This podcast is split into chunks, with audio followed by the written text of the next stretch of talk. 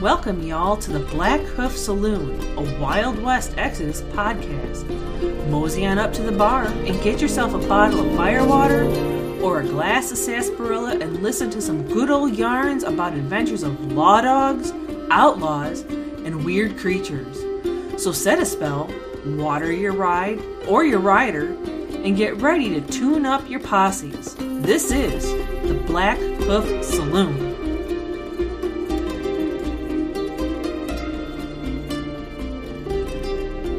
Howdy, howdy, cowpokes, and welcome to the saloon. Glad you can make it back. This is Eric here, and I am with my host. We have down in Texas, we have Brian. Yeah, my name is Brian Powell. Uh, many of you know me as Jedi Powell, and happy to hear from you guys again here at the Black Hoof Saloon. And we also have Tommy with us. Say hello, Tom. Hey, what's up? This is Tom. All right, you guys made it to episode two. We made it to episode two. Once again, this podcast, Black Hoof Saloon, is a podcast where we talk about the skirmish miniature game, Wild West Exodus.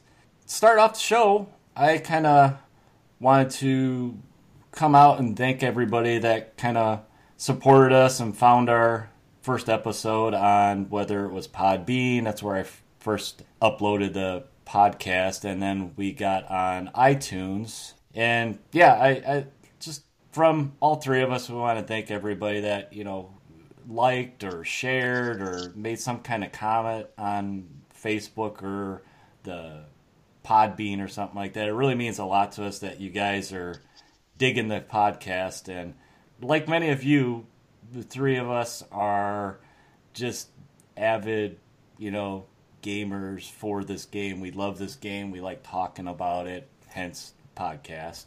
And we really are dug deep into the game. Yeah, it's real encouraging to to see you guys, you know, cheer us on and start asking us questions and you know, hey, when's the next episode? So it definitely encourages us to, you know, push forward and uh, bring you episode two. Yep, it was definitely a little energizing to see that. So thanks, everyone.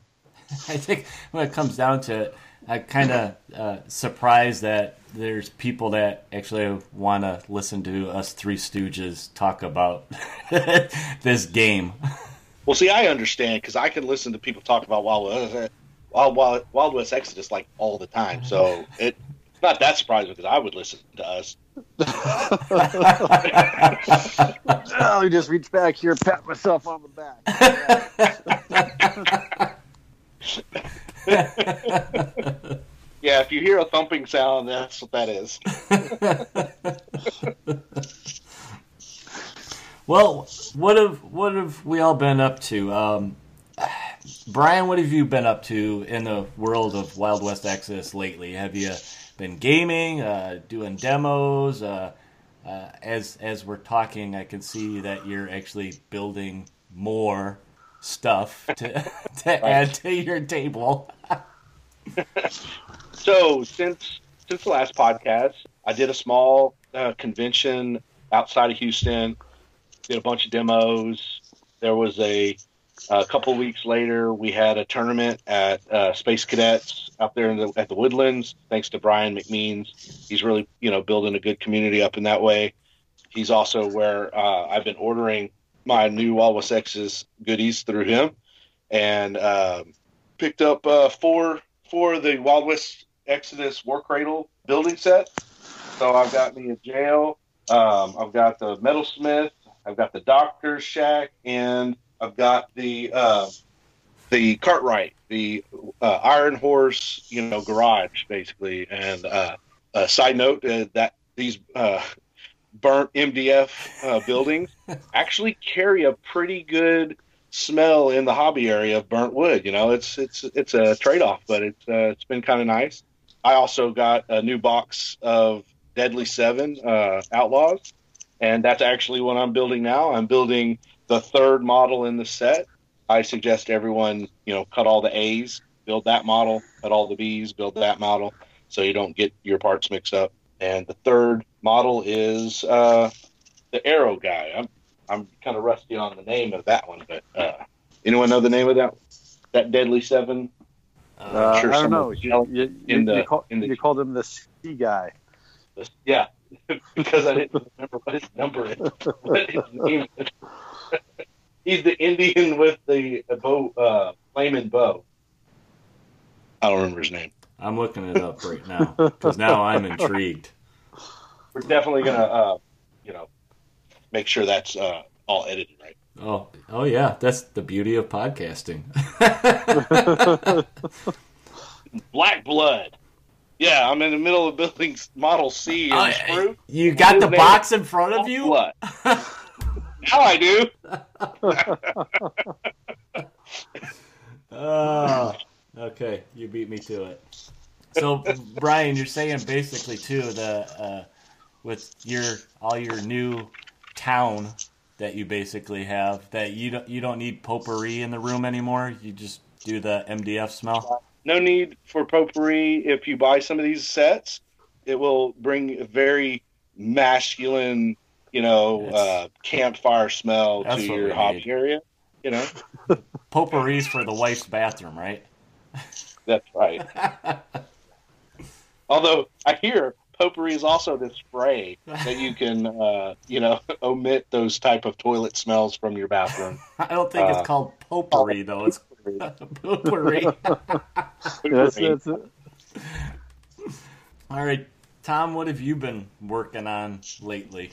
Uh, we're in the middle of lacrosse and soccer season in my house with three kids, so I'm not working on anything till June. Okay. So You've been, you, you've been studying though, right?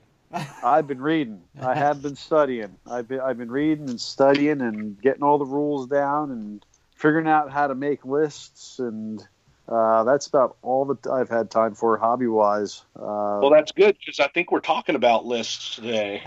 we are. I, I, I, I was given a homework assignment last time. Said get you know told to get on the ball.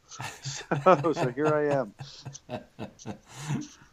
Well, I've been uh, running events at my my local store, Grognard's.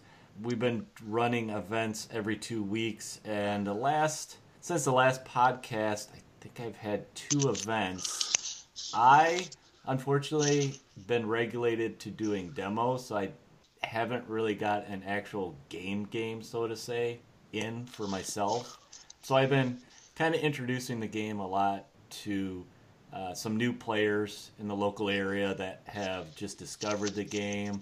One of the guys was always interested, but just never kind of dove in.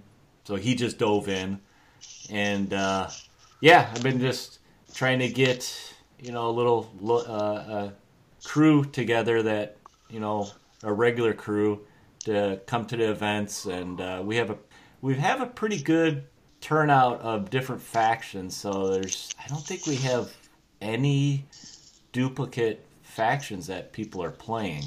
Uh, well, actually, I take that back. One, we have two guys that are playing Warrior Nation. But beyond that, uh, just been kind of doing my build thing. Not much time for actually putting paint on them. Just been trying to show the game off to people. Yeah. Oh, and uh, shout out to Todd at Grognard's. You know, he's done an amazing job of supporting Wild West Exodus out there in your area. Yeah, it, uh, we just had recently Adepticon, and he had quite a few uh, blisters and stuff that he ended up bringing from the store for his booth at Adepticon. And he was, I think he was just a couple booths away from War Cradles. It, it was, they were situated pretty nice that, uh, that like, if, if Daz couldn't find uh, what somebody wanted in their booth, Grognard's was right down the way, and you know, so they could people that attended Adepticon could hit both booths and walk, you know, go home happy, getting all the the plastic crack that they wanted. So, you mentioned Brian, what we're talking about today. So, why don't we go uh, right into our main topic? We're today we're going to talk about uh, posse building. So let's go ahead and go into our first main topic. All right.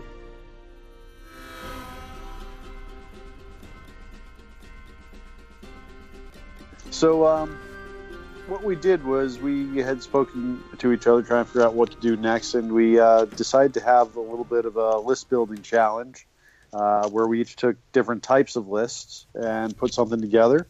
We'll talk about them, talk about how we put them together, uh, what goes into list building, and uh, you know the different kinds of lists you can have. You know, what are the three types that we did? I I, I got the easiest one apparently because I'm I'm the remedial child in this group.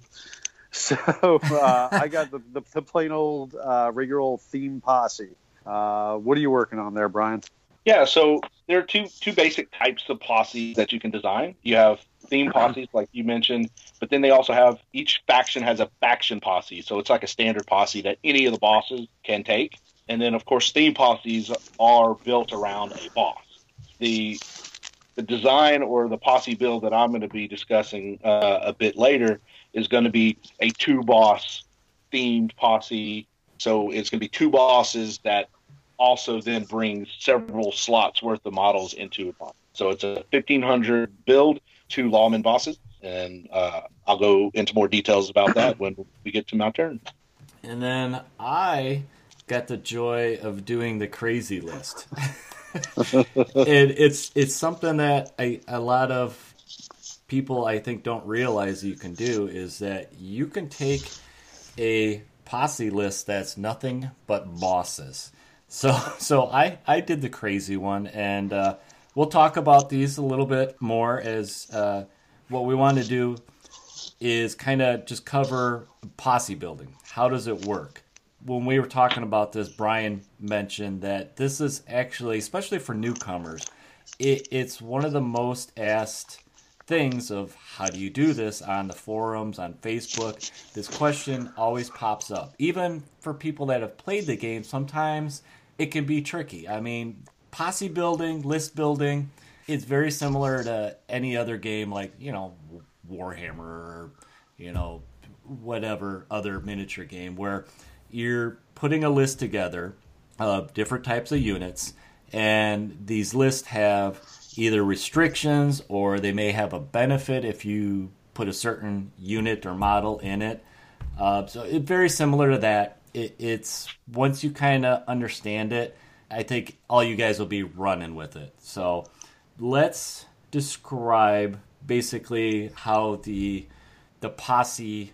Uh, they actually have a diagram that you can see in the rule book of how you would fill this out, and it's basically right. it looks like gun chamber. So there's slots that you would fill in with these, like I said, these certain units. But where you start with is you basically start with your your boss. So whatever faction you pick, most factions have multiple bosses that you can pick from.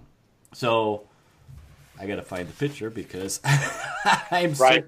uh, I'm staring right at it. Right. So the, the the biggest change from you know the first version of West Exodus and now the second edition with War Cradle is army building is centered around bosses narratively. So the whole concept is everything is based around the bosses and they're likely to bring foot soldiers or faces.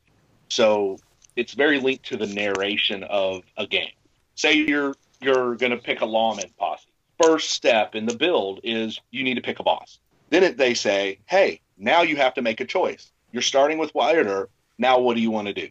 There are several options. The first option is pick another boss, which is kind of and then pick another boss.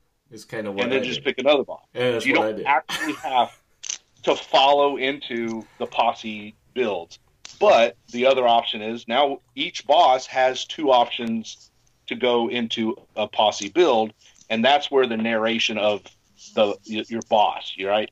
You can follow his themed posse, and a themed posse is going to tell you, like like Eric mentioned, in a cylinder aspect. So it's you know a number of six. He can bring up to six different units to benefit his themed posse.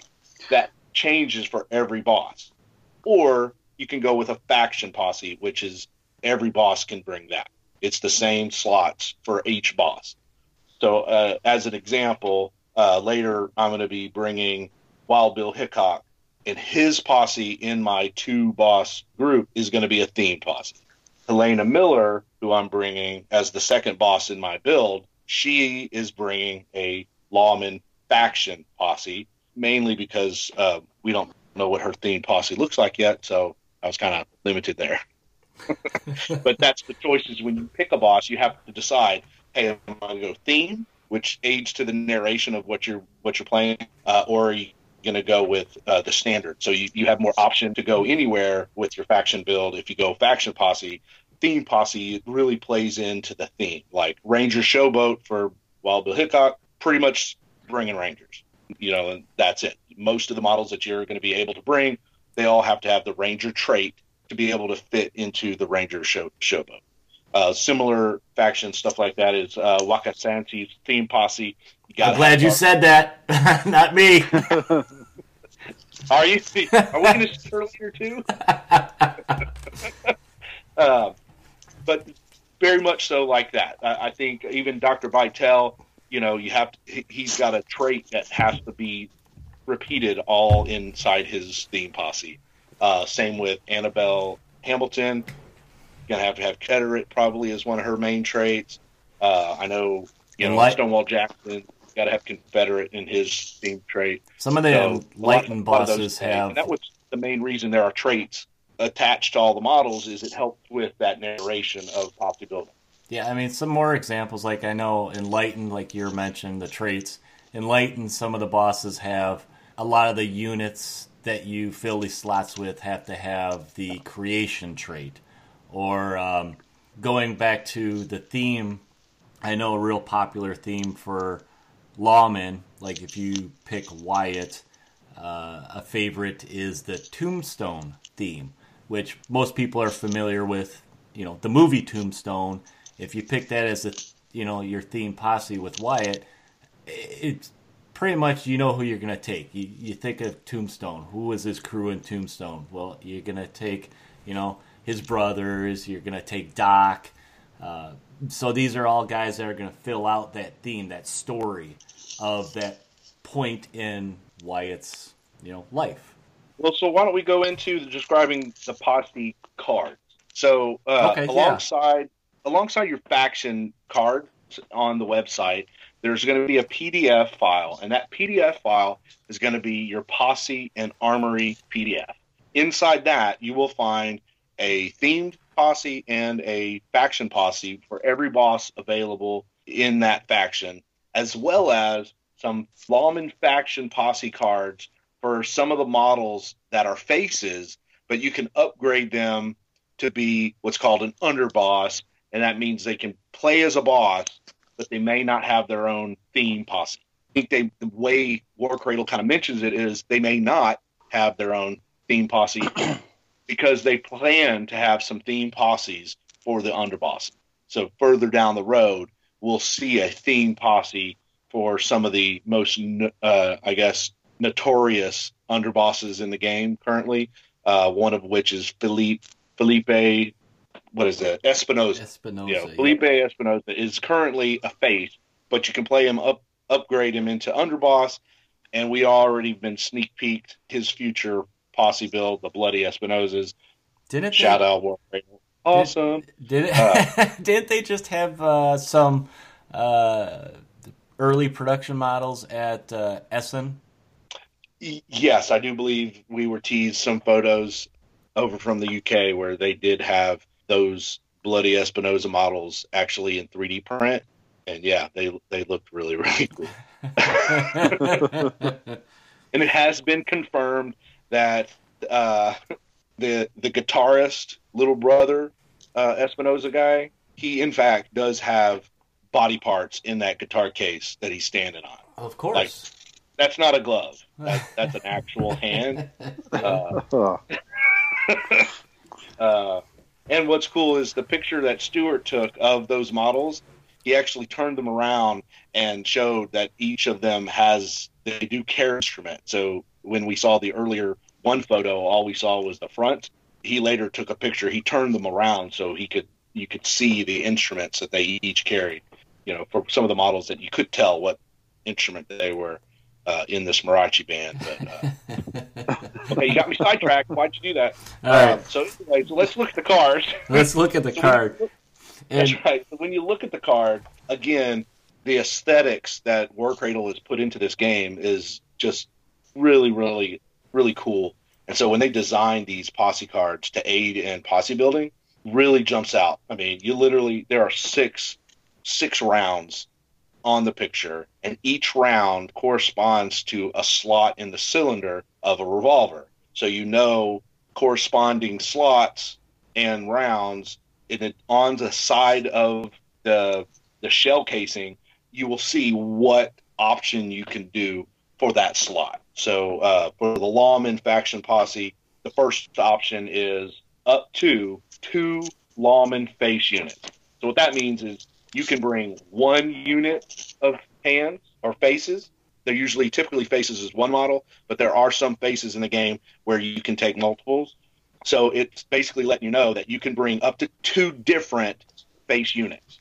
However many models that may be, but it gives you an option of two. You don't have to bring two, but if there are two faces you your lawman boss want to bring, you can bring both of them in that one slot. Right. Then you go that, to the next slot, and that's also it, important to, no, to note, Brian, that in that case, uh, we're filling slots, not units. Not you don't necessarily have one unit per slot.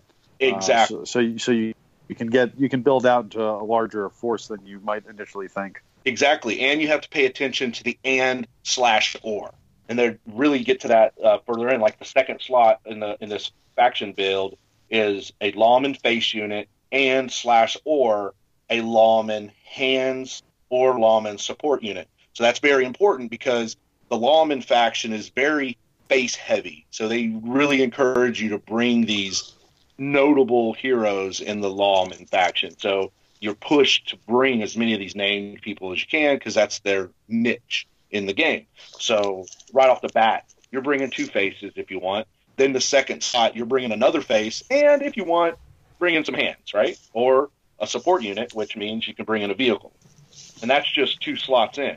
Then in the third slot, they do it again, say, hey, bring another face unit and or a hands unit or support unit.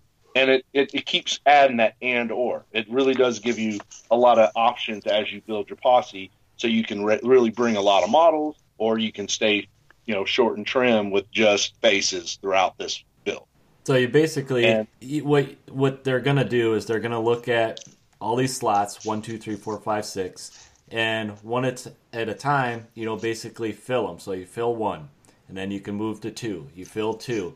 You know, so you go in order. So it, it's good to note that when you're building your list, you don't have to go in order if you kind of have an idea which slot you want to do. But where it comes into play is, for example, if you're doing a theme posse, a lot of the theme posses have some kind of bonus that if you fill all the slots, you get some kind of special uh, ability. For example, I'm looking at the No Surrender theme posse for the Union in the book. And what it says bonus a Union charge sergeant may be included for free for every three Union hands units at maximum unit size present in the posse. So they're saying if you fill those slots, you get this bonus of taking the sergeant for free.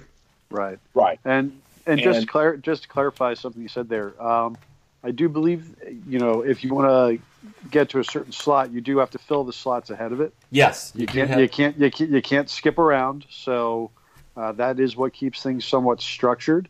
Is you know if you want to get to the uh, character or the unit that is available in slot number three, you have to fill up slots number one, numbers one and two before you can get to that third one. So you can't skip around. You want to get to six, you've got to fill up the entire posse. Yes. Right. It's also a way of balancing. You know, some some builds obviously are going to be more deadly, so the only way to limit that is to reserve some of the uh, faction models that are so much more deadly like the heavy vehicles, a lot of the other support vehicles, uh, you have to wait deeper into your build to be able to get them. So you don't right off the bat bring one boss and a super super model in the first slot, and then you don't even have to invest in the rest of that build. Uh, that that's one of the ways they offset that is like they, they definitely want you to follow that uh, general theme before you get all the good goodies. So another thing to consider with the bonuses that some of these posse builds have is typically your faction posse is not going to have a a theme bonus. Uh, those are really only reserved for the theme builds. But one thing to note: some themed posse builds get the bonus regardless of how full that build is. So, like with the the no surrender build, you don't have to have all six slots full to get that bonus. You just have to have those three sets of full hand units, which means six models in each one of those units. Uh, with the Ranger Showboat, it says all six slots are filled with at least one unit. Then all the units in the posse gain the elite rule. There are some posse builds that are saying they say all models in this build get this. So you really do need to read the card to make sure you're not forgetting the, the bonus that you may be getting just for bringing that theme. Yeah, I, Yep. I, And go ahead, Tom. no, no, I was going to say, and some of the bonuses are really significant. So uh, choose wisely. Yeah, I, I, I was gonna say I like how they're very clear and cut with what you need to to build the posses out, and uh, the bonuses too. So it kind of the when you pick the theme posses and you see a really cool bonus, it really encourages you to fill out those slots as much as you can. A lot of times when I'm doing posse building uh, for Enlightened, and they have the and and or, a lot of times it's like you gotta weigh in. Okay, do I want to put this face and or you know a unit of uh, maybe say three of my constructs, you know, just some little guys just to fill that slot out, uh, and then I can move to the next slot, say slot three, and then it has again face and or support. Well, maybe this one I'm kind of running short on points because we're doing, you know, a 1500 point game and I really want to get to that slot 6 so I can take a doomsday. So maybe I'm just going to take the support unit and kind of push the face off for maybe a later slot if uh, points wise I can make it work. So a lot of times when you're building, it's it's one of those brain burners where you're you got steam coming out of your ears and you're starting to do that number crunching thing that just like any other game when you're doing a list build you, you're playing with those numbers and you're weighing okay this guy is this unit's going to bring this but he costs this many points oh he's a little expensive let's see what my other options are for this slot what other unit has these kind of keywords that may be a little bit cheaper that he will fit in that slot to get me to slot four, five, and six eventually. Right. And another thing to consider is outlaws. Outlaws are a little bit different. So many of the outlaw bosses, theme posses and faction posses, they they're going to hint to you which other factions you can add them to. So you would have to definitely check the cards for each of the bosses to give you the, a hint as who who else you can have them join your faction. So say Jesse James, Honor Among Thieves posse, uh, he can he can join uh, Enlightened armies. He can join Hex armies, uh, and of course Outlaws. But on the flip side, the Regulators theme posse with Billy the Kid, he can do Lawman, Union, Enlightened. So each boss with their theme posse might have other options you can do. That way, you can bring additional bosses outside of the regular faction. So if you're doing Enlightened and you want to bring, you, you have some outlaw models, you can bring the, uh, an outlaw boss and some of your outlaw models into your Enlightened posse. The only limitation is you can't have, you have to have more main faction mo- uh, bosses in your posse than outlaw mercenary bosses. So if you're an Enlightened, you know, player, you have to have at least one for one or more of your faction of Enlightened to bring another. So you couldn't bring, as an Enlightened build, you can couldn't bring, you know, three Enlightened bosses and four Outlaw bosses. You would technically then have to not bring that last uh, Outlaw boss and keep it at three and three. Hmm, I may have something to say about that. that build. You may, you may dive into that a little later. Yeah, I'll dive into that a little bit. So on that note, why don't we get into kind of our uh, all our homework assignments that we did? uh, where the three of us basically came up with a posse build for examples for everybody based on the different types of builds that you could do. Uh, we mentioned earlier that we did a one of us took a theme posse build, another one of us took the two boss posse build, and then I did a crazy all boss posse build. So why don't we go ahead and start with that? Tom, you had the first one, so you did a a theme posse build. So why don't you go ahead and run down for everybody what you built? All right. So uh, with theme posse build that I did, I think I mentioned on the first episode how I was intrigued with the idea of a cavalry build. So that naturally guided me towards the Union, and who else are you going to use to lead the Union cavalry but Custer? So I went with the Forlorn Hope theme posse. Uh, read this out for you. In a Union force, instead of a faction posse, Armstrong uh, Custer may take this theme posse. Custer gains the Largesse common rule. If all six slots are filled with at least one unit in the posse, then all units in the posse gain the Trailfinder special rule. Armstrong Custer is the only unit with the boss trait permitted in this posse. So, a couple things there. Note right off the the bat. Custer gets the largest uh, the Largesse common rule, regardless of uh, how much of the posse you fill out, uh, and that allows him to share out his large amount of uh, fate that he gets. So uh, can kind of he doesn't have that naturally, so he can just hand that out now. And the Trailfinder special rule is really neat. Um, after everyone deploys, every unit that has Trailfinder gets to move up to their full uh, walking distance. So uh, for most regular infantry, that's usually up to five inches. And for the cavalry that I'll be using, that's up to eight inches. So that's really, really big, especially if you have to capture ground or get anywhere. If you happen to be playing an adventure where uh, you need to go and capture an objective, push something. You're really just pushing way out into the board to start with. Um, this is kind of an interesting posse because uh, it is all hands units. Every single slot is hands units. Actually, kind of challenging to build, uh, much more so than I expected. I started this out going, okay, let me see what my restrictions are. So, in the Union, uh, Iron Horses are count as hands units uh, not support units. So I was able to go through there and assign Iron Horse units to every slot. So I started out doing that, and the minimum size for one of those units is two, maximum size is six. To begin with, I assigned two to every slot.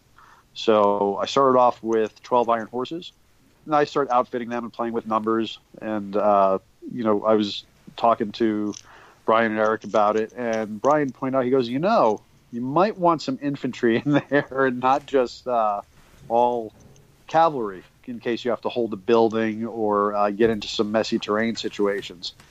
And uh, I said, huh, that's probably not a bad idea.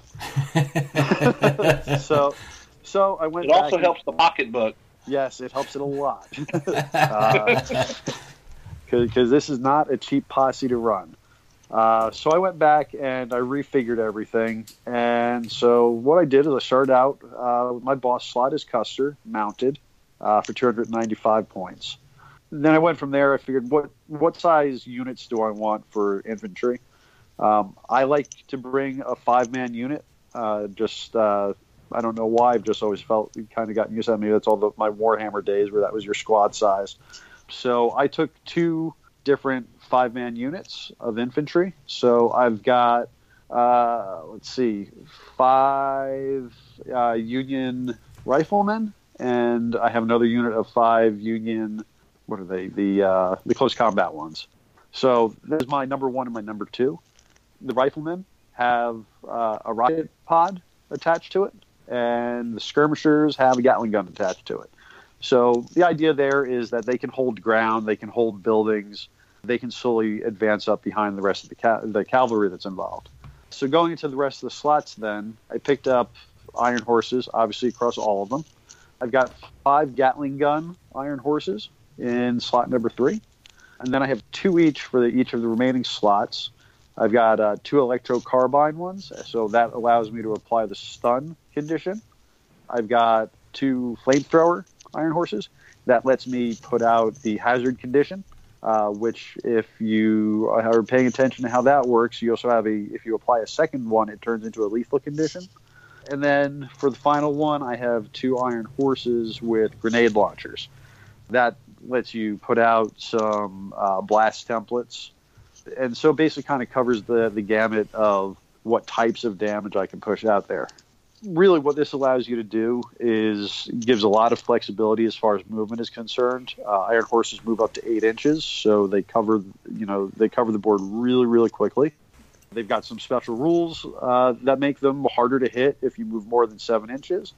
They have the skirmisher rules so that they have four inch cohesion, so they can spread out a little bit more. And the whole idea, to, in my mind, is to really aggressively push objectives and then march in with the units of infantry behind them to hold objectives. What do you guys think of this? What do you what do you think uh, about the idea of how I went looking at this to originally build it, the way we talked about it a little bit to refine it? Uh, thoughts? Oh, I think it's great. I, I especially like how you split up the different armaments, and uh, definitely the flamethrowers are going to be your anti-building If you got hands that hole up in a building, the engulf rules on a torrent template for like flamethrowers are definitely going to benefit using those against those those hand units or face units hiding in buildings because all you got to do is touch that template onto the building and everybody inside is going to get hit by that torrent. Uh, so definitely a good idea to have those. The anti hands weapons with the, the grenade launchers you know, with the blast templates and then the Gatlins for taking on a face unit or boss units. Uh, I think having that variety uh, of spread on your cavalry definitely a positive, as well as again, you don't want to be on all vehicle list and show up to the table and there's no room to move your big models through the gaps in the building and and so you're you're stuck being out in the open and you know it'll be a bad day for you. yeah. Well, you know, I one of one of the fun things with the iron horses that I was looking at because you have to move seven inches if you want to get. Uh, God, I forget the name of the rule offhand, but where you get to make them retake the aim roll. I know what it does. I just can't remember what the name of it is. uh, it is. I have it right here. Moving target. Moving target. Yeah, you think I would remember that one? Uh, well, you know, in your defense, it does exactly describe what you're talking about in the title. So yeah, I don't know. Yeah, uh, come on, it's after midnight. Give me a break here.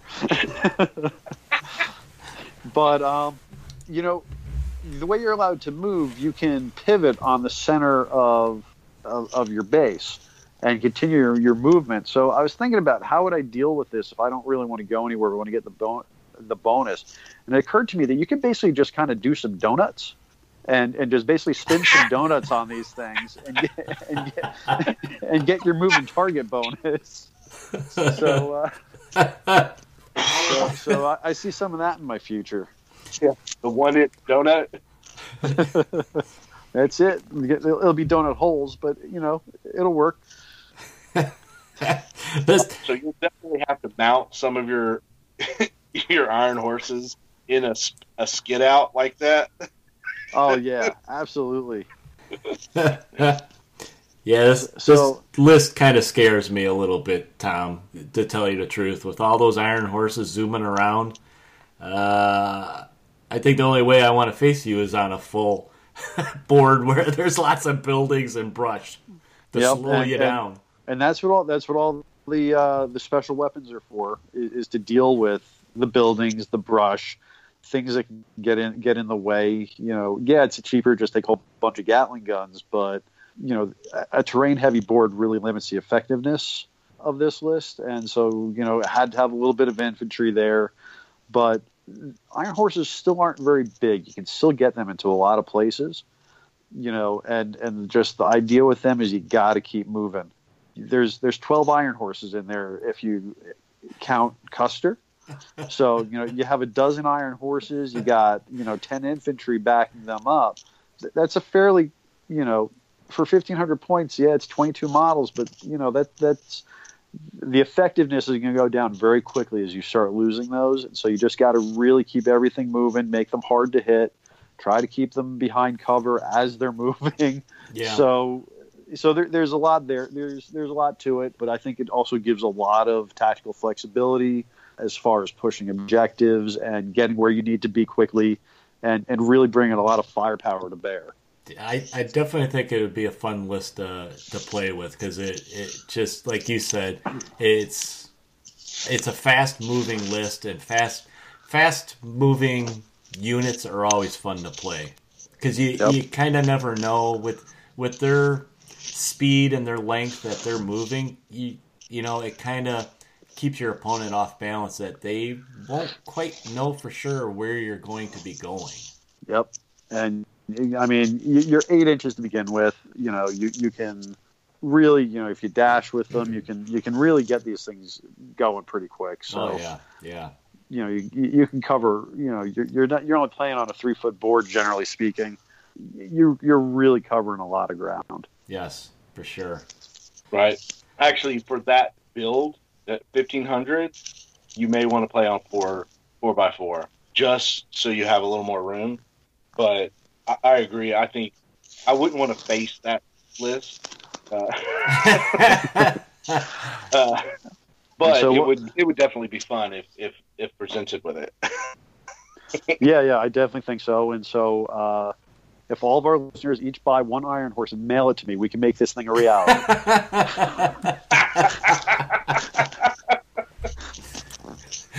Stranger things have happened.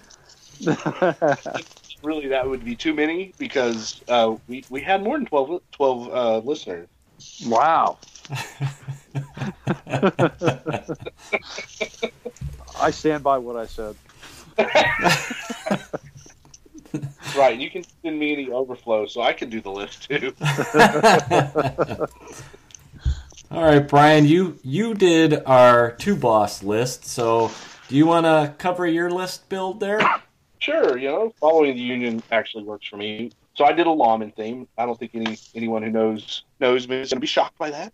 So I started with Helena Miller. Those of you who who may not know who she is, she is the boss of the Infernal Investigations posse that is uh, soon to to be released. That's a Stewart soon, so it could be months away. Uh, so there's there's a few hardcore hardcore lawman loyalists who wish it to be sooner. So Helena Miller she's the boss of the Infernal Investigations unit, and she she currently does not have a theme posse out. They haven't teased us with it yet. So in the current card set of 1.07, they added the cards for the models in Infernal Investigations, but not the posse card. So I'm just using a lawman faction posse for her. So at 225, she brings her four fortune, which is great. That's a that's a pretty good boon for for most bosses. And the first slot in the posse build is up to two lawman face units. So right off the bat, I'm bringing in no shock here, Jedrick Powell.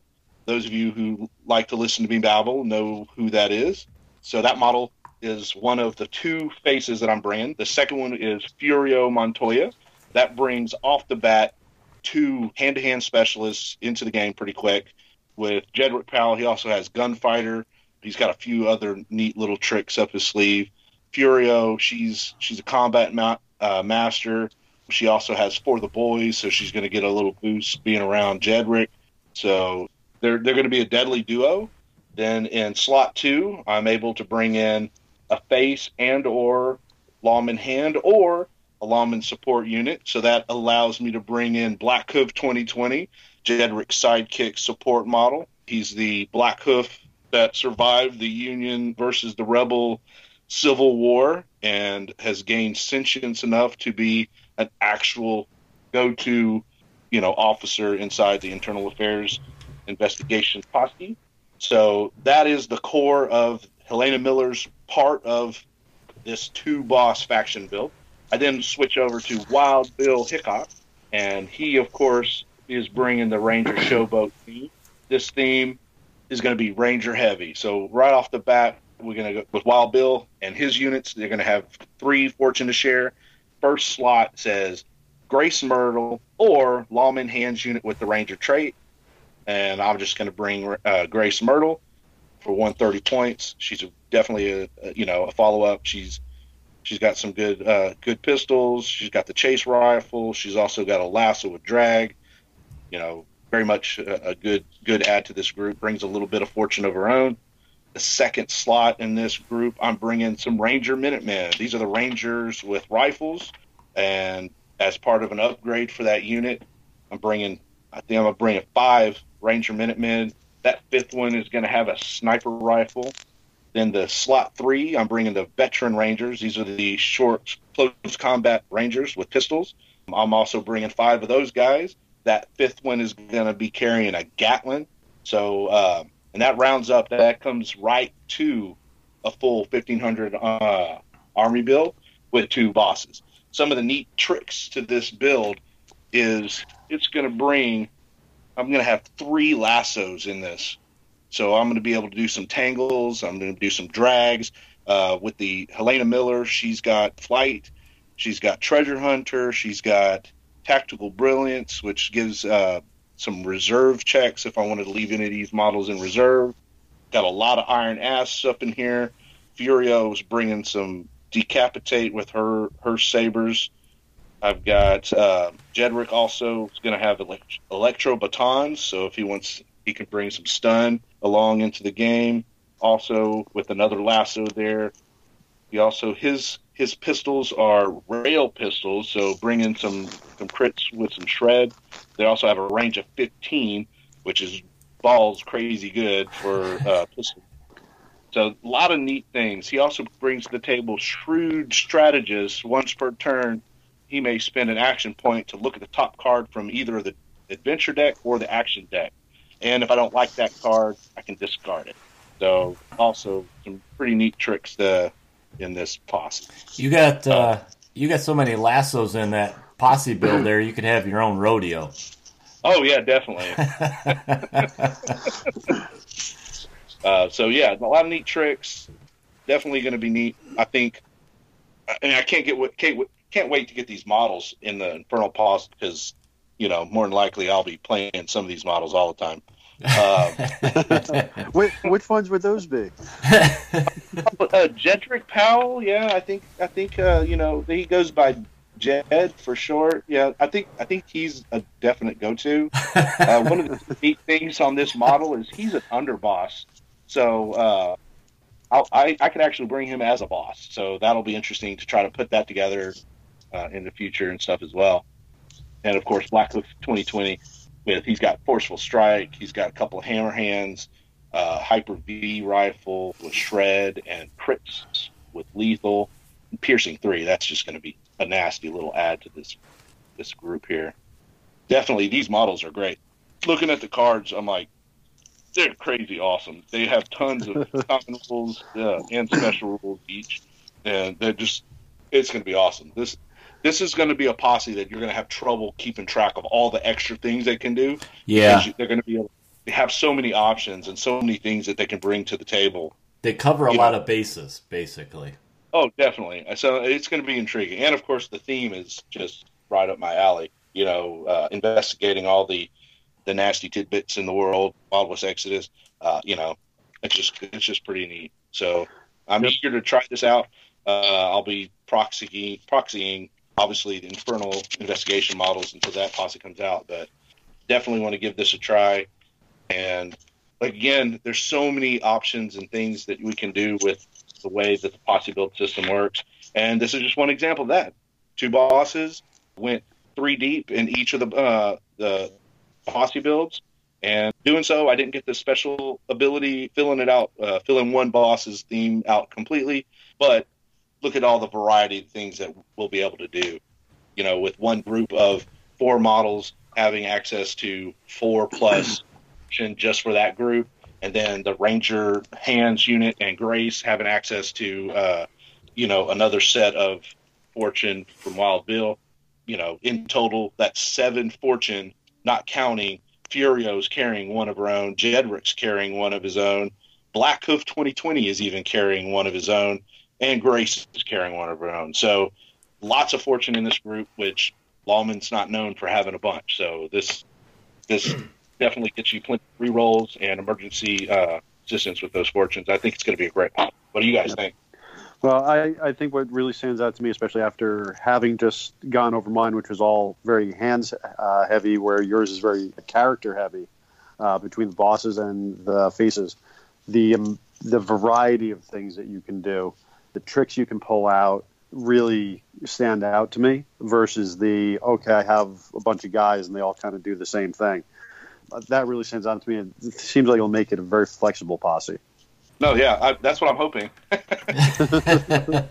well, like you said, it, it's it, it's the kind of posse that it, you have a lot of your little tricks that you're bringing, and it will be uh, some work to keep track of it all. But that's why we play the same posses over and over and over again, and eventually you get to know it like the back of your hand. Yeah, nothing worse than you know two two rounds later going hey, wait a minute, I could have done that. I was playing with my son the other day, trying to teach him the new the new system, and you know, totally didn't dawn on me when his attack dogs were you know chewing up Slain.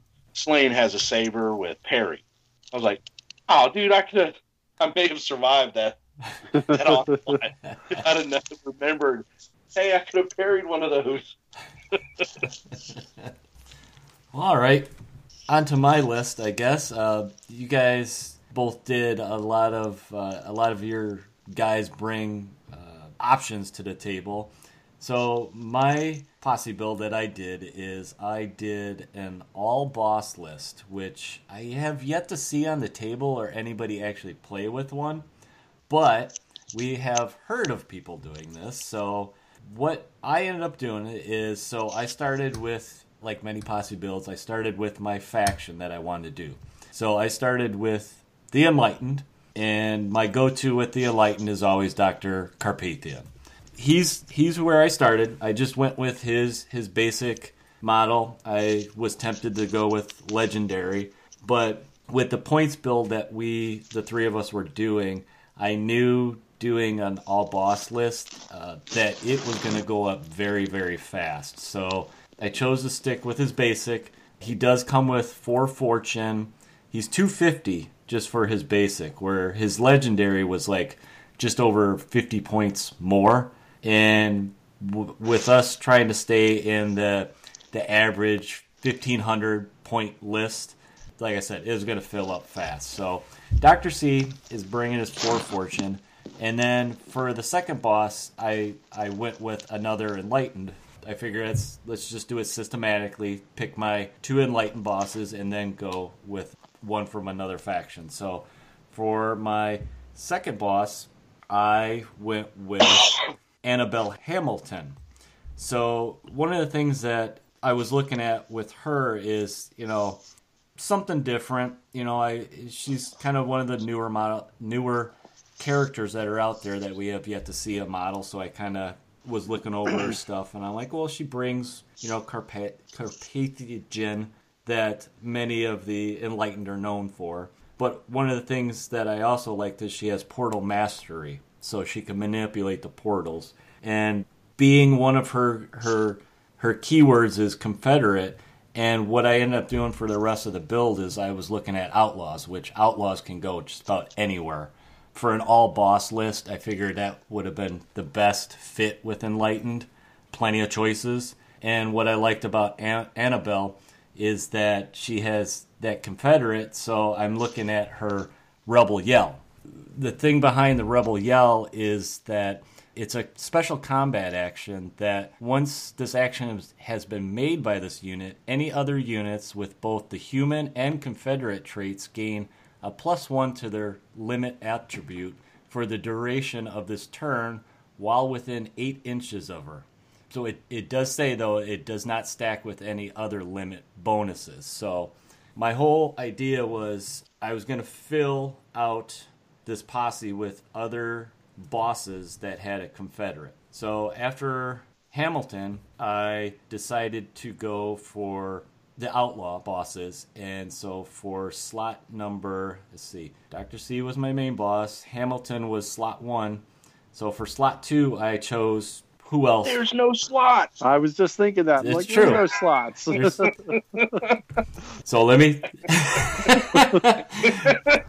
so it's slots. rewind a little bit. So after Annabelle, I went with none other than Jesse James for the Outlaw. And what I did actually, so Jesse James is also bringing the Confederate. So he's going to benefit from Hamilton, Rebel Yell, but he also has Rebel Yell. So he can use it to give other people, you know, more actions that they can take. You, you separate them. You you now can extend that 16 inches. Yes.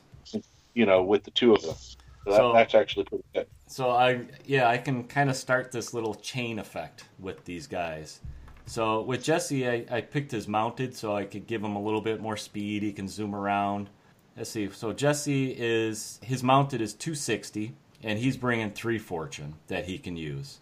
After him, I went with Quantrill, who's also a mounted boss, and he also has the Confederate special ability. He's at 240 with three fortune. So what I did here, I took two enlightened bosses, and then I just took two outlaw bosses. So I'm basically even two and two. So if I want to take more outlaws, I had to I have to go back to the enlightened. So what I end up doing, once again, I'm kind of playing with that the points game. My points are starting to fill up pretty quick at this point with all these guys over 200 points. You know, they're pushing two and a half. Uh, I went with Cam for the Enlightened. So now Cam is one of the cheaper bosses in the Enlightened. He's at 220, if that sounds cheap, but it actually is. Yeah.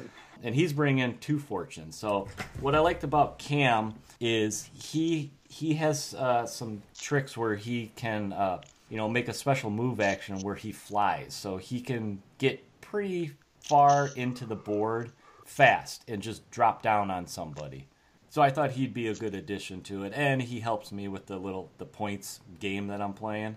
So after that, I went with a outlaw boss, and actually, what I did is I um went with somebody that's a mercenary boss. So I went with Marcus Wayward, who I also took mounted, and Marcus has the Confederate special rule also. I basically have let's see, we have one, two, three, four. I have four guys in this boss list that have the Rebel Yell special ability. So all of them can kind of chain off of each other, and then three of them are mounted. I figured it's it gives me some speed. I'm not used to speed like that with the Enlightened, so it's something fun to try out. Unfortunately, I couldn't take any more because at this point, Marcus is 250 with four fortune. Actually, I take that back. He's mounted, so he's 275. And I'm coming in at 1,475 points of our 1,500 build. So I, I could probably squeeze in another one there, but it's going to be kind of close. So I ended up stopping at taking the six bosses for my list. right, because then you'd have to pick up some sort of piece of filler. Yeah. Other, otherwise, Yeah, and uh, we wanted to keep it, you know, for this this list being all bosses, I had to kind of stop while I was ahead. so overall, I mean, I'm looking at across the board 19 fortune that I can mess around with. So which that's amazing. Yeah, that's one of the neat things about Wild West Exodus is, you know, scalability. There's a lot of people who don't want a lot of units because it it causes the game to go time wise into a long game. So a 1500 game, especially with the lists like like I'm I built and the list that Tom built, you're talking a long game. It's going to be a couple hours. When you're playing six models versus six models, an all boss versus all boss, that game is going to be fast. You're going to play that on a three by three. You could probably even reduce it to a two by two, and it's going to be fast. It's going to be bloody. It's and, you know all the models on the table use their own fortune. They're they all have tons of uh, special abilities, really gross, deadly weapons. it's just going to be a bloodbath. Yeah. yeah. yeah. Now, what what worries me about when I look at a list like that is, it seems like you could focus fire down a boss a turn or so with with uh, a larger force because you don't have all those smaller units that can take the hits for you. yeah. So that- so so that would be my biggest concern playing that type of a list. And and that's actually with one of the things that Dr. Carpathian needs is he needs his little dro- drones to basically stand in front of him and you know use as meat shields basically and take hits and then when they go down he can bring them back up so he's not really benefiting from that trick not having all these nameless you know guys with him but like i said he's kind of my go-to with the enlightened i just I don't know. It's something about his backstory and everything that he's always in a lot of my list. But like you're saying, Tom, one of the reasons that I picked mounted units for Jesse uh, Con- already comes mounted, but having Jesse mounted and Marcus mounted, something that I hope to kind of, with them being a little bit zippier around the board, maybe it will help their so- survivability uh, in when facing, you know, a, a, a posse that has a lot of dudes in it where they're going to be focusing fire on them. Um, right. I'm interested to try it out and see what happens. So I, I well, I mean, it would be really interesting because I mean, you do have all that fortune to help counter that to keep them alive. I, I'm just I'm curious to see if the if the the obscene amount of fortune you have counters um, the lack of numbers. Yeah, I, I think what I would do is a list like this is try not to get them where they get separated too much. You know, I think any of these guys, if they find themselves, you know, hung out to dry by themselves and they get focused fire on them, they're going to go down.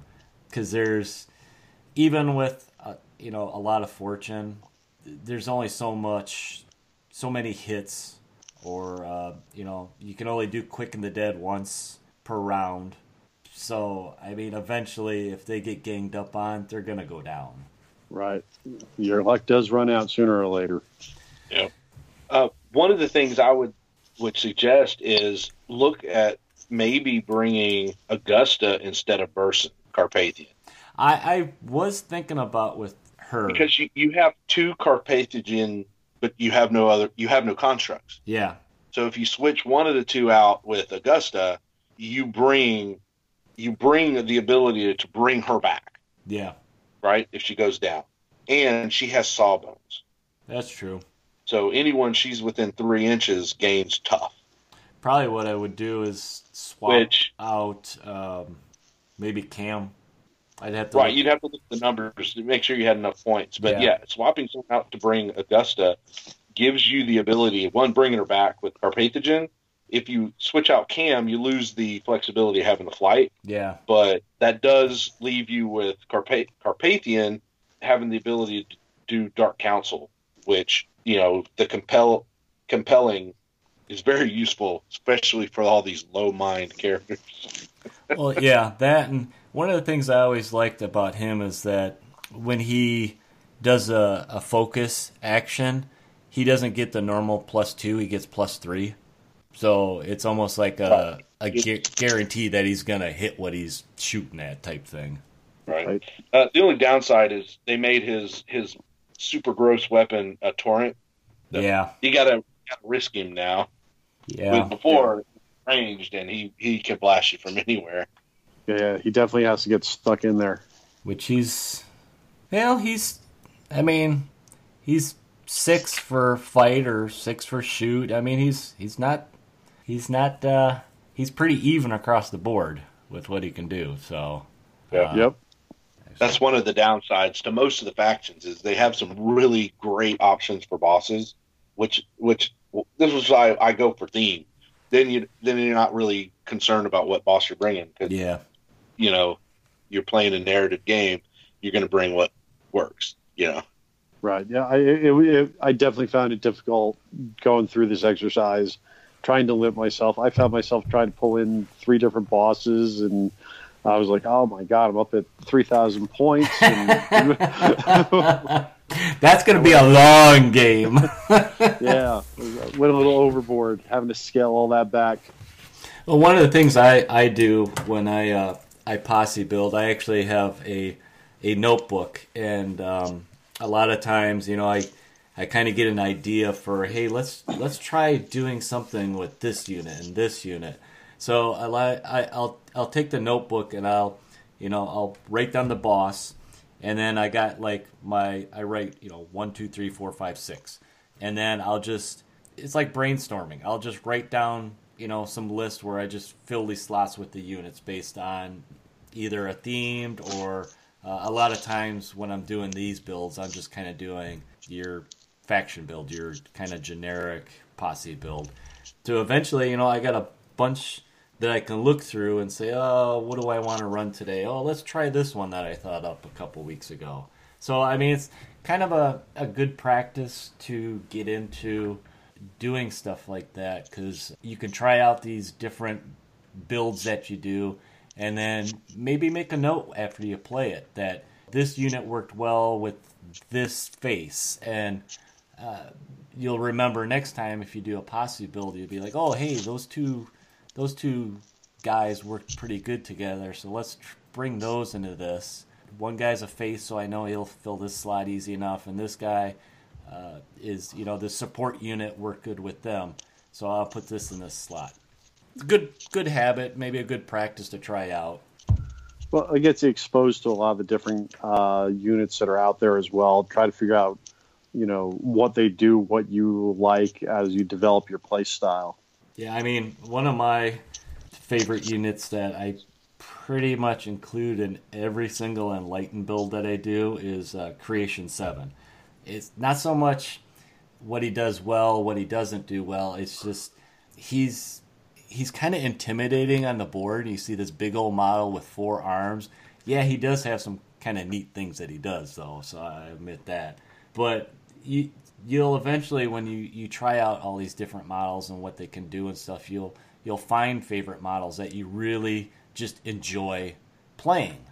Not so much because of that they're really good models. You know, they they have good stats or good weapons, but that's just they're just fun to play. Yep, and you know I always find there's always that one model too that for whatever reason he's like lucky. you know, just just there's always some dopey model that every time you put it on the board, uh, it, it, does work for you, regardless of what it is. Uh, and I find that you know I fall in love with pieces that way. It's probably why I take seven all the time. All right. Well, that kind of does our little segment for posse building and how it works. And we had some fun with each other making our little homework assignments. Um, I think everybody passed with A's. yes. uh, you know, I, I admit I, I cheated a little bit when you guys, uh, when I was like, hey guys, what do you think of this? You guys were like, uh, you know, you might want to take some guys with that, not just all right. bikes and, and that's a good good thing to bring up. Definitely discuss your ideas and posse builds amongst yourselves at the forum, at Facebook, with your buddies. You know, only only in that open Discord while you're talking about what your plan is are you going to really be able to uh, fine tune, tweak out different things. I mean that that's one of the main reasons we're doing the pod uh, the podcast is that dialogue, that chatting, that sharing of ideas actually helps everyone in in the game. You know, it helps everyone find new ways to do things. Uh, it helps clarify rules. It helps you find that model that you really need. It, it helps you tweak out things and makes everything better. So definitely, hey, add in uh, comments. You know, we want to see your list. You know, let let's see what your ideas are. If you have any questions or if you had any suggestions on tweaking these three lists that we talked to about today, or share uh, where have you gone crazy, especially if you've done these type of lists. What did you do? Who'd you bring? You know, let's share. You know, where where, where do you make sacrifices? Because uh, we're all restricted in our points, and we all want to bring things, and you definitely have to make some hard decisions. I'd like to hear, you know, thought processes behind how are you making those decisions? How are you deciding what gets left on the cutting room floor? I'll admit, Tom, some of my uh, feedback for your your posse build was because it just scared the hell out of me.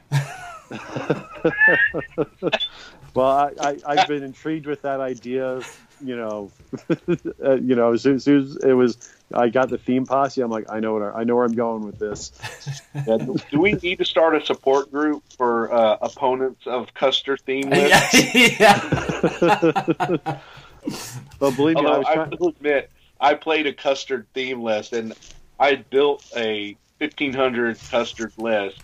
Showed up to play uh, some Wild West Exodus, and the opponent I'm playing, he's like, "Well, I, mean, I only have 800 points worth of watchers." I'm like, "Okay, well, let me roll back my Custer theme list to 800." And uh, let's just say he was scared of the eight fortune at the point where I risked Custer to grab an easy one victory point for putting my boss in the middle of the board um, was a mistake because he came at me hard with magenta, and that eight eight fortune did not succeed. I rolled one two ones. I mean, literally in this onslaught from him, it went one one one. I'm like, what? Come on! and it, I, I died with like four fortunes still in my, my on my card, which I couldn't use because I rolled ones. You know, you can't re-roll those, so it it, it was rough. well, believe me, I was trying to figure out how to fit a Willa Shaw list in there with the Custer list, and uh, ah. yeah, that, that's what I got scared. but the the points just weren't there.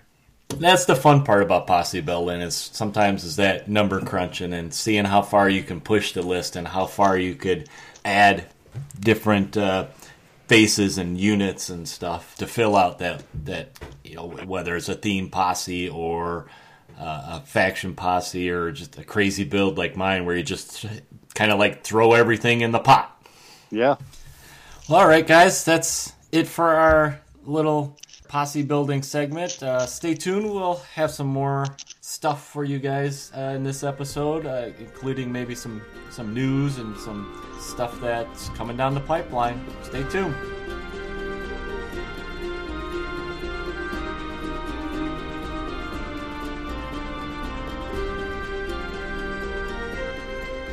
Here, I'll open for you. Hey, Eric, how about we get some new news? new news. New, new news. Don't All right. give us old news. We want new news. Hey guys, we got some new news for you. We got some fresh stuff coming down the pipeline, and before we get to some of the new items we got coming out from Warcradle and for Wild West Exodus, let's go ahead and go over some of the. Uh, we got some appearance dates coming up that they are going to be hitting up with their booth, giving demos and selling product. So one of the first dates we got coming up is the next one is going to be the UK Games Expo. That's going to be June 1st. Go ahead and check them out there. They're probably going to be announcing some new stuff. And while you're there, go ahead and check out they have a con exclusive figure that's for their their con season throughout the summer that is only available during conventions whether it's at the actual booth that you're attending you can pick it up there or you can go ahead and go on the website and order it only during these cons. So like if the con runs friday through sunday the model is only going to be available online to order. And that model is Nakano Gozen. How'd I do, Brian? Pretty good. The emissary of the Blazing Sun Empire, right? The uh, and she's... they were for short term called the Celestials, but uh, with the dystopian age modifications to the fluff, it's the Blazing Sun Empire. Okay. And if I remember right, I was checking out her her stat card, which is on the website already, she is primarily an outlaw, but if I remember right, she does work with the lawmen. So you can add her in either one of those. She is a face, and she's her stats are pretty cool. Checking her out. So once again, the next time she's going to be available is at the UK Games Expo. Whether you go to it or go online and you can order her. After the UK Games Expo, there is a couple Trailblazers. The next Trailblazers that I saw on their schedule is at the Slice and Dice, and that's in Bolton, UK on June 9th. Big Orbit Games, so they're going to be out there showing off the game on June 10th, so that's the next day, in Black Mist, Mister, UK. You can go there, get a quick demo. They'll show you how the game works. After those little road trips, they are coming back to the States for Gen Con. And Gen Con is in Indianapolis, uh, Indiana, and that runs from August 2nd to the 5th.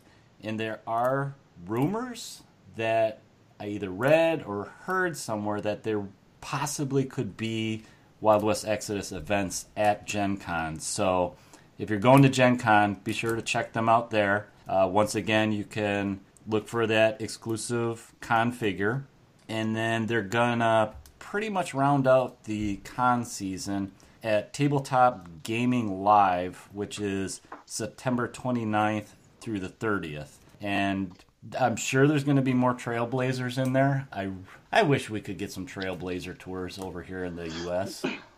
I think the plan is once they get they're they're in the process of hiring uh, a North American sales team, and once that happens, uh, I believe one of their responsibilities is uh, attending events and stuff. So they may be able to build some type of trailblazer here in the U.S.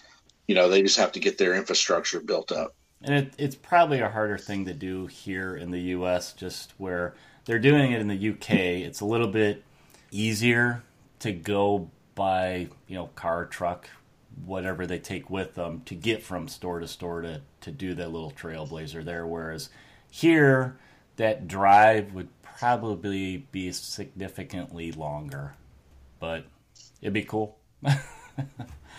It'd be great, but that drive would probably be a flight over here.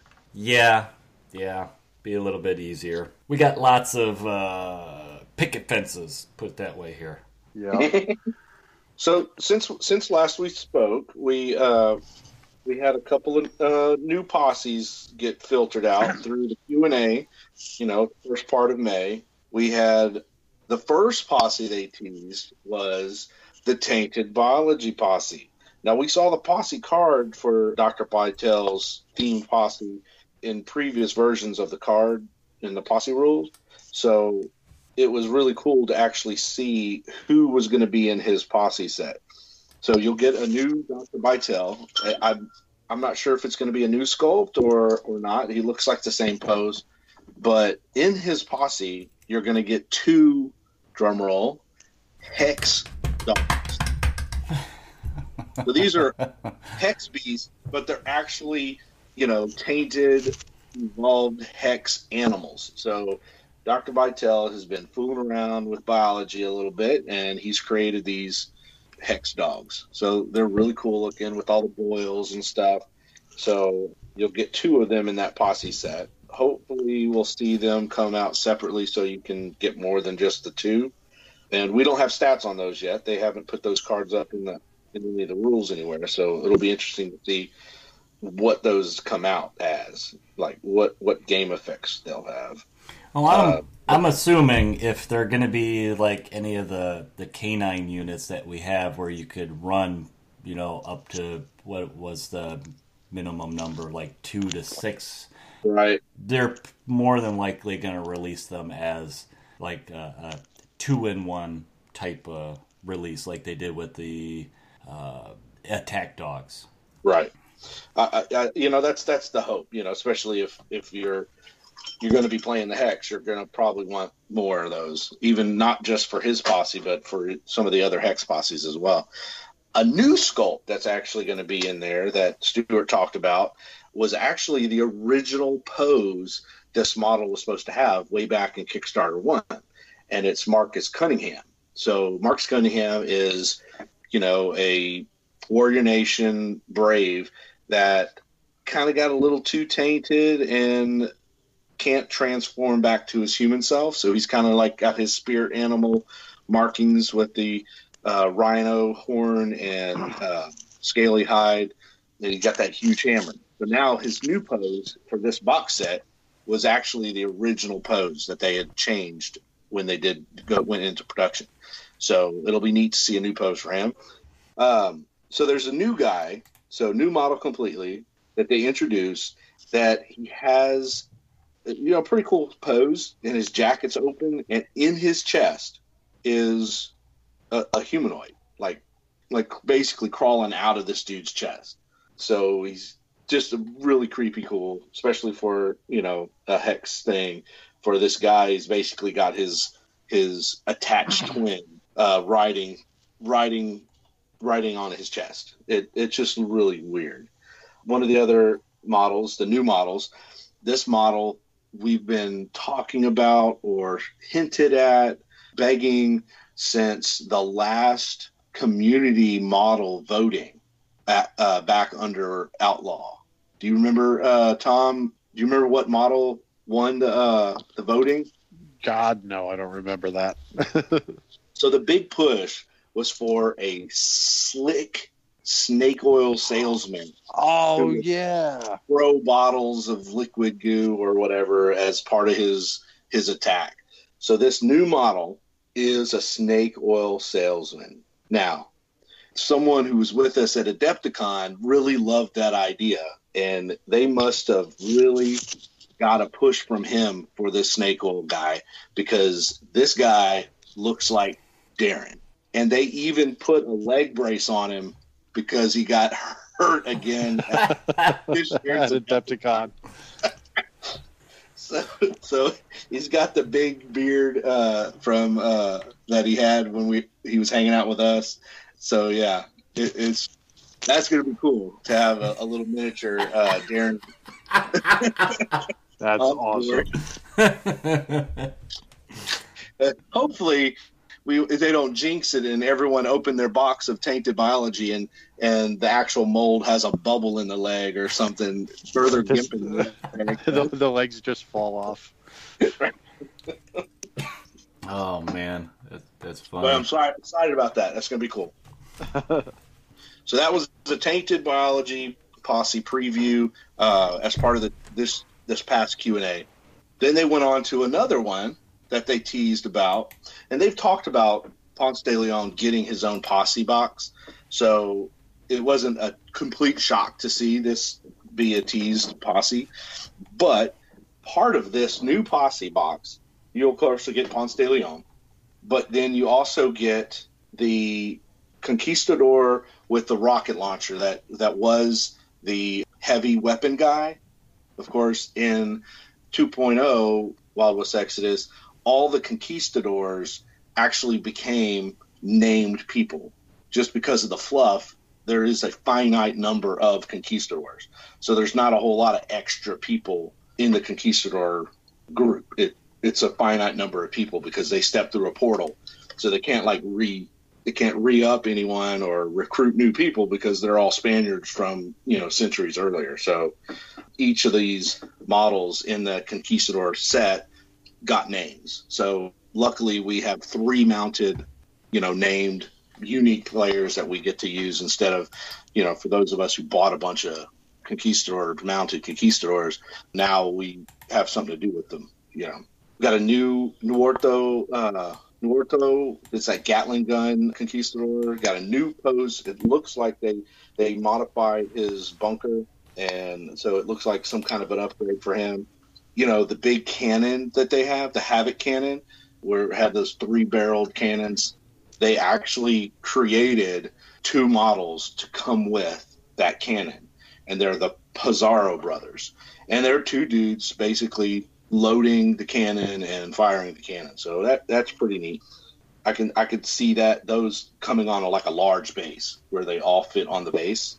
Uh, and then there's a new female conquistador that rounds out the team, and then Amadeus, which is he is the the plastic model from the original that was the Jane character, where they now changed it. They using that sculpt because it was very ornate armor. They just moved that model, gave it a new name, and he is a conquistador. So that model will also be in that posse set. So it's something to do with your old Wayward Eight model for Jane. That's the conquistador posse set. Again, you want to hear details about each one of the new characters in those posse sets for the Tainted Biology or the Conquistador posse. Uh, go check out the Q and A video, the Facebook live post. You can actually watch the video now. Just find it in the in the Dark Council post. Just search down in the history. The, they talk about Wild West Exodus first. After that, they then showed us sketches and teases of some more uh, uh, Atama they're, they're a newer version. They're a Tesla version of UR bots, and so they carry a different designator. So they carry a TX designator. So the new TX design, we saw two sketches. One just to basically sketch out of what the design looks like. You know, heavily armored. These are an upgraded version that is only being used by the Union and then some of their allies. So they kind of teaser that these may eventually show up on a global scale as the Union steps into more of the wide world combat skirmishes. So those those sketches were teased. So that should be interesting to see how they introduce those into the uh, into the Union.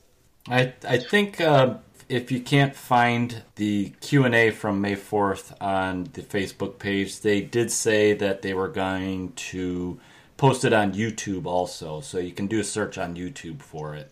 So hey, Brian, go over that other new teaser posse. So one of the one of the newer posses that Stuart and uh, Wild West Exodus has uh, teased us with is the Philippe Espinosa's Bloody Espinosa posse. I'm glad you so, said that because I don't know if I could have. okay, so those of you who like to play the Golden Army, you know these are these are some of the Golden Army models, and uh, they've taken Felipe Espinosa. Uh, I don't know if anybody has seen or remember the Beasts of War did a week of Wild West Exodus during the uh, second Kickstarter, and they teased the Bloody Espinosa Wave Two hired hands. So instead of that, we're getting actual named Bloody Espinosa posses. And so this posse is a six model posse box that Felipe Espinosa, who is a face currently, he has the uh, underboss trait, which allows him to be a boss. Um, so when his posse box comes out, he'll get a themed posse card. So you'll be able to play his themed posse.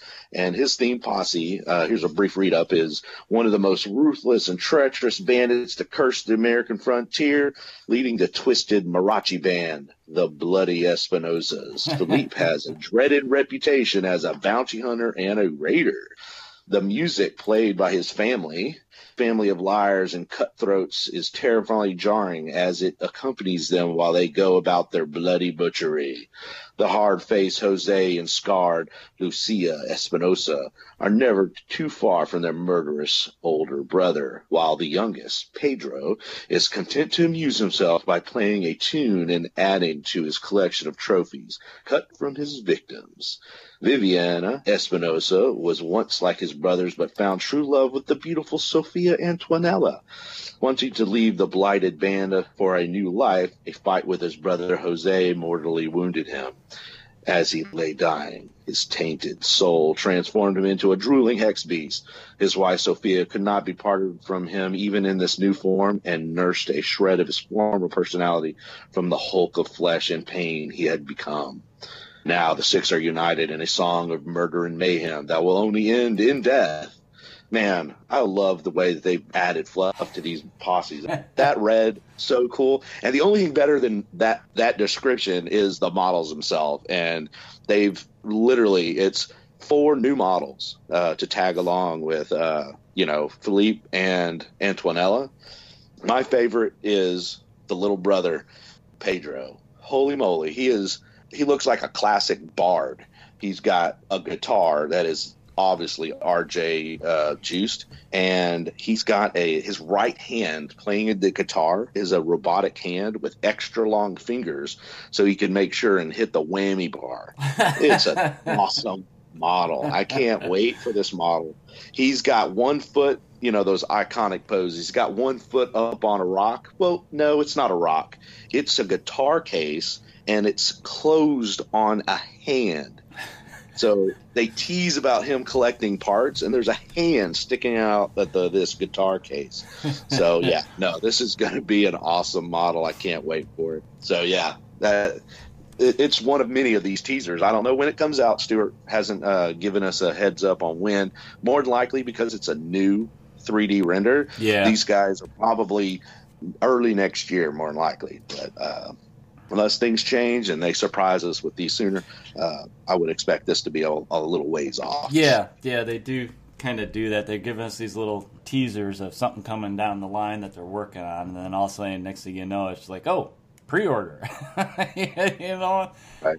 So that was the teasers that we got coming down the pipeline. They're always good for teasers. Uh, we have some new pre-order stuff that just popped up the last week or so, and they finally are giving people, which I know people are clamoring for this, the Wayward 8. The Wayward 8 is up for pre order. Uh, it's all the new sculpts that they have been, it seems like they've been teasing us with this forever. Oh yeah, pretty much. Um, Right, so this was one of the first things that the Warcradle began to produce, uh, I guess, pre-production into plastic. So the original goal was to have the Wayward Eight and the the Deadly Seven come out at the same time in a two-player box set. But you know, production they don't, you know, they they they don't want those type of things to get in the way of releasing the game. So because of the the you know the development of these as plastic kits, it just takes longer. So they they didn't want to rush it. So that's when they went with the Red Oak box set, which I think is a better way to go because all the models in that set were already tried and true, and you know they all already worked. So we got the we got that two player set much faster. So the Wayward Eight should be similar uh, to the Deadly Seven. So it'll probably be a big sprue, and everybody's on the sprue. You know, pretty much most of the models in that group all got either a complete revision or significant changes. And I guess the least changed would be Sun Totem, who his changes are cosmetic. I mean, his pose is pretty much the same, but he definitely has more details in his outfit, which he, he was covered in details in the first one, but now the details definitely let you know that hey, he's a doctor and um, justifies him having sawbones as part of his you know special ability. So it should be really interesting. But he's the least changed. I think Wash or Hicks, his is the second least, but he got a completely new head and he looks way cooler with that new head. You definitely uh, will recognize the features, who he's uh, an homage to versus his older sculpt. But yeah, every one of the new sculpts are looking really cool. Um, I Yeah, can't wait I'm- to get them. So I, I'm really looking forward to the new uh, Marcus Wayward sculpt. I never really liked the original all that much. I didn't feel like it really captured uh, the character very well. The new one is great with uh, his foot up on the treasure chests and everything. That's the one I'm really looking forward to. Right. No. Yeah. That one. The new. Uh, the new river looks really cool. Or you know, I mean, it's just, just the whole set looks like a really good upgrade from most of those models. You know, I'm sure there's a few of us that'll be buying more than one, so we can, uh, you know, create all their mounted versions. At least one of us. Wait. Hey. So yeah, if anyone wants to send me their extra, uh, Hey, hey now. Don't go begging. Well, it, to go along with that, the pre-order for the Wayward Eight, they also put up a pre-order for Hex Beast. So there is five different sculpts for basically a pack of Hex Beast. They're all disgusting looking, and I want them. Yeah, they are. They're all bulbous and Look, look. pussy. And, Oh yeah. Ugh. I'm, I, I'm all over that. Um,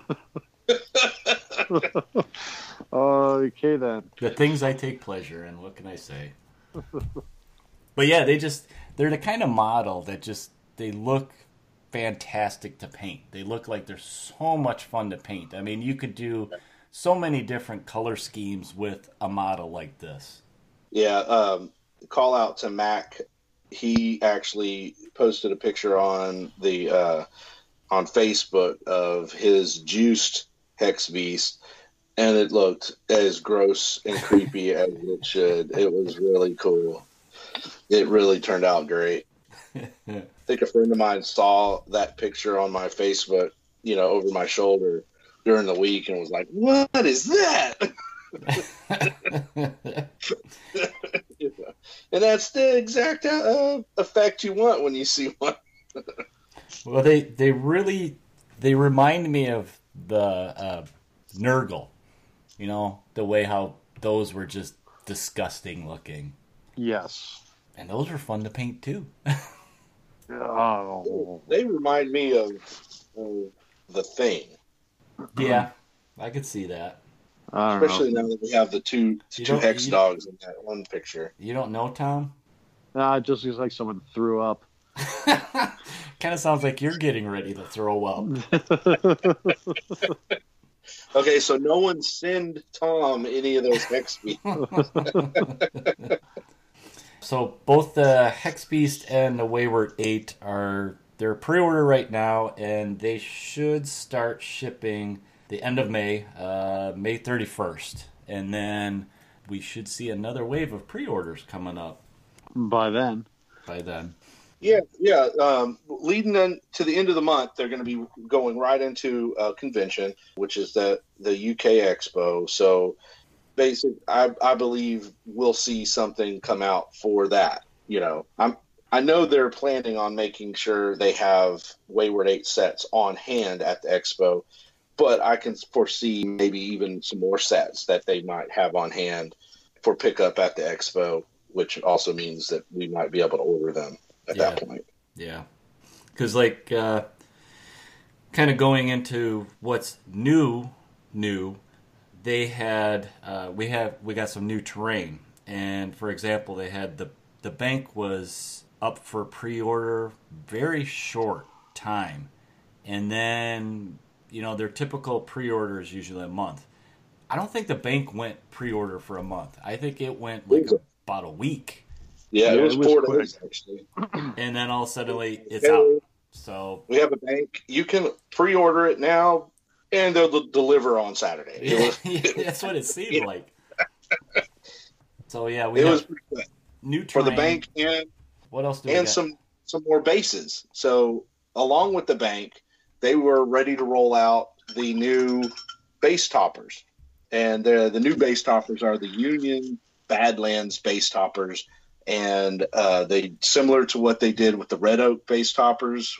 These are very much the desert, you know, cracked earth bases, but they added uh, some some of those little details like skulls and uh, different you know things sitting in the dust or in the dirt and then the large base topper if you order the large base topper kit it comes with one large base but then it comes with scatter terrain or scatter pieces so they're like little you know skull and crossbones and some little g- gadgets that you can add to bases so it's like very neat they did that previous uh, base topper so it's neat to see all these little pieces of resin that you can add to uh, your bosses or whatever your special models bases to make them stand out. Makes them a little more unique than to you.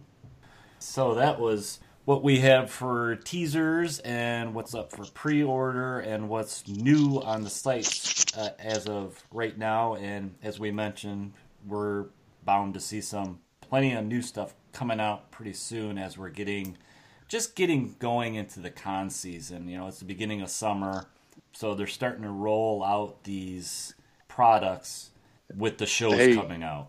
Speaking of going into summer, uh, it's a good time to maybe start looking at your leagues because they do have a some prize support uh, available. The the Gunslinger OP prize kit has just become available.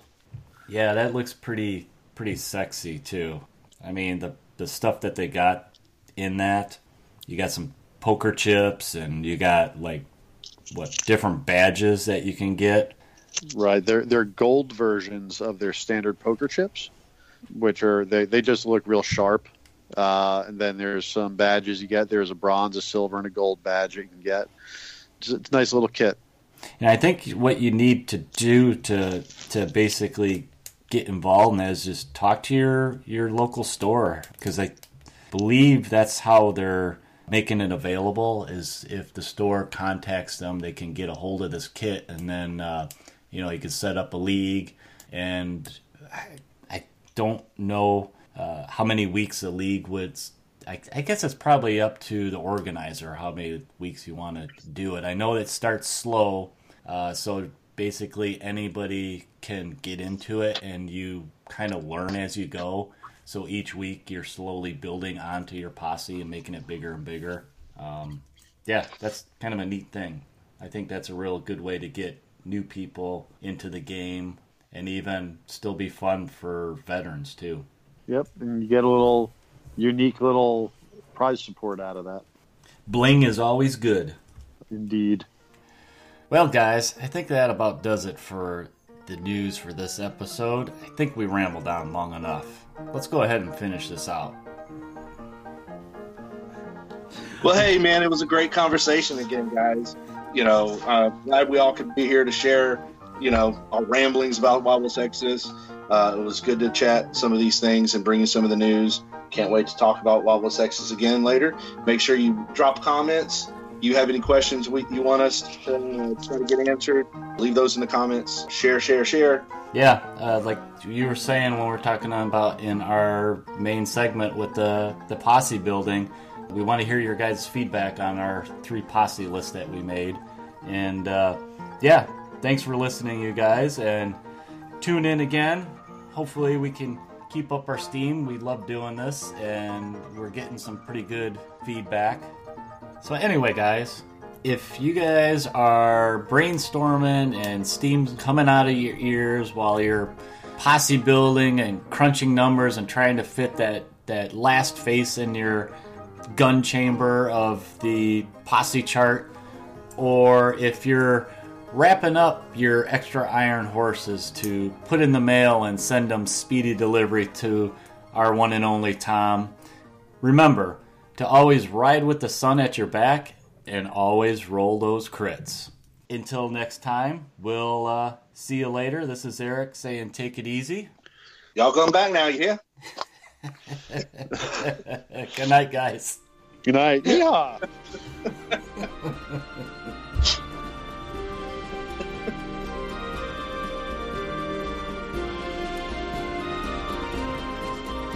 Thanks for stopping by the Blackhoof Saloon, y'all. We hope you enjoyed your visit.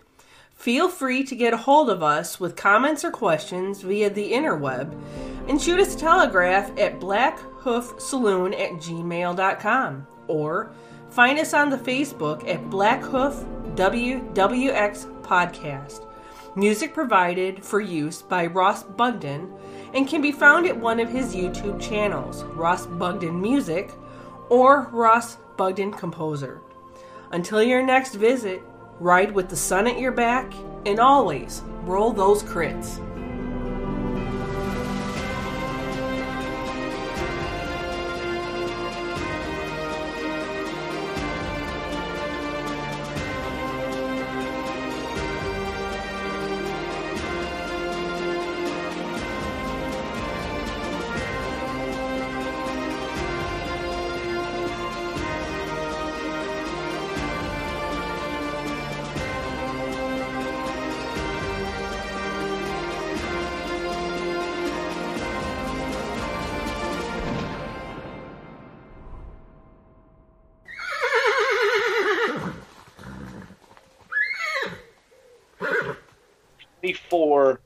Medium oval bases to outfit all of my light vehicles that need to switch.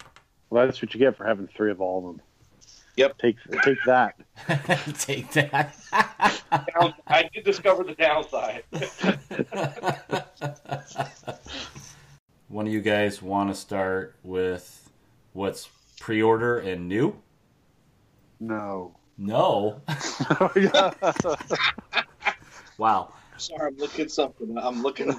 He was very yeah. Brian's very intense right now. He's It was a problem. We're like, all right, we're done. we're done. I'm out. Peace. I gotta get back to the table. I got a good hand. I'm always so paranoid about this thing not recording, so I like check every little thing. That, that's why you're you're our director and sound engineer, and Yep, you get all the glory. I get all the glory. Yeah. or or you will at some point. I'll just take a free meal or something, you know, free McDonald's. I'll send you one of my iron horses when I get them.